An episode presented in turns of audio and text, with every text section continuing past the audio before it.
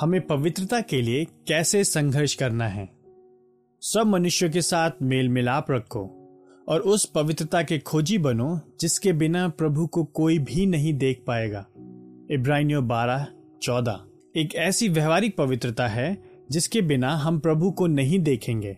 बहुत से लोग ऐसे जीते हैं मानो कि यह बात सत्य ही नहीं है। स्वयं को क्रिस्टी कहने वाले ऐसे लोग भी हैं जो इतना अपवित्र जीवन जीते हैं कि वे यीशु के भयानक शब्दों को सुनेंगे।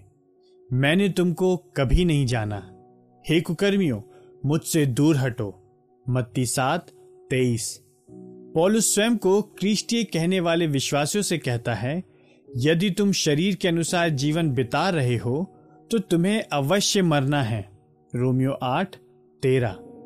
इसलिए एक ऐसी पवित्रता है जिसके बिना कोई भी प्रभु को नहीं देखेगा। और भविष्य के अनुग्रह पर विश्वास के द्वारा पवित्रता के लिए संघर्ष करना सीखना सर्वाधिक महत्वपूर्ण है।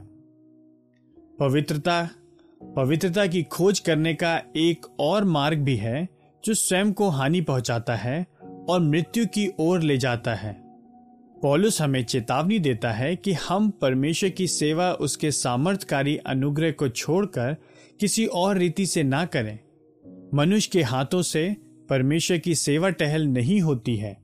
मानो कि उसे किसी बात की आवश्यकता हो। क्योंकि वह स्वयं सबको जीवन, श्वास और सब कुछ प्रदान करता है। पीड़ितों के काम सत्रह चौबीस।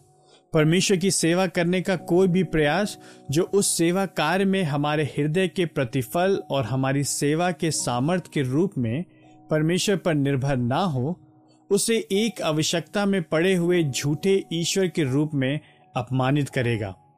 पत्रस परमेश्वर की ऐसी आत्मनिर्भर सेवा के स्थान पर एक सही रीति से सेवा करने का विकल्प देता है।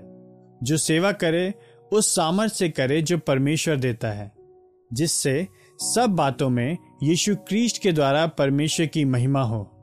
पहला पत्रस चार ग्यारह।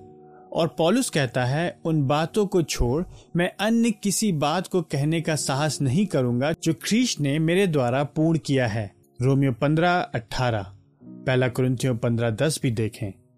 परमेश्वर द्वारा हमारे लिए ठहराए गए हर भले कार्य को करने के लिए हमें सशक्त बनाने हेतु पल पल अनुग्रह आता है। परमेश्वर सब प्रकार का अनुग्रह तुम्हें बहुतायत से दे सकता है जिससे कि तुम सदैव सब बातों में परिपूर्ण रहो और हर भले कार्य के लिए तुम्हारे पास भरपूरी से हो। दूसरा कुरिंथियों नौ, आठ। भले कार्यों को करने के लिए संघर्ष, भविष्य के अनुग्रह की प्रतिज्ञाओं पर विश्वास करने का संघर्ष है।